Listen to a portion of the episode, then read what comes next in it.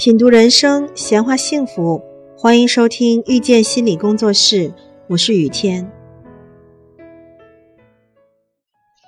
今天想和大家聊一聊社交恐惧症。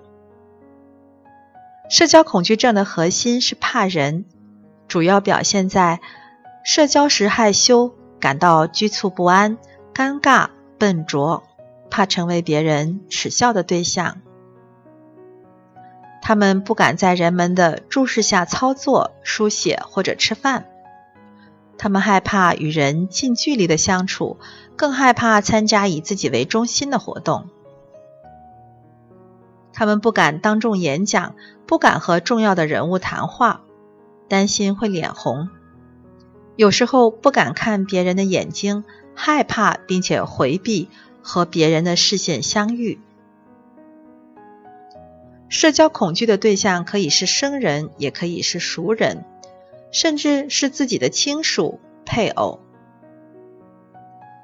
回避反应往往会加剧对社交的恐惧。我们在社交场合感觉到焦虑的时候，要尽量的坚持，忍受一定程度的焦虑。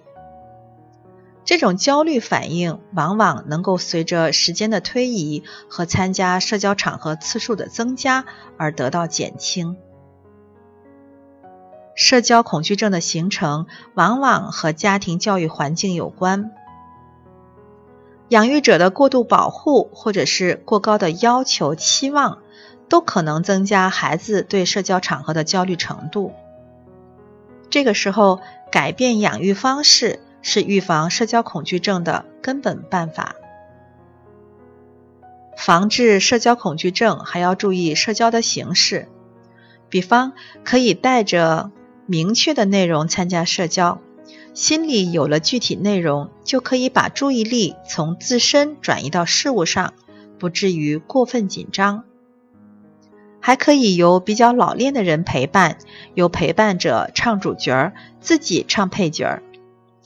这样既可以学到别人的社交方式，又可以锻炼自己的社交能力，防止出现尴尬局面。感谢收听遇见心理工作室，我是雨天。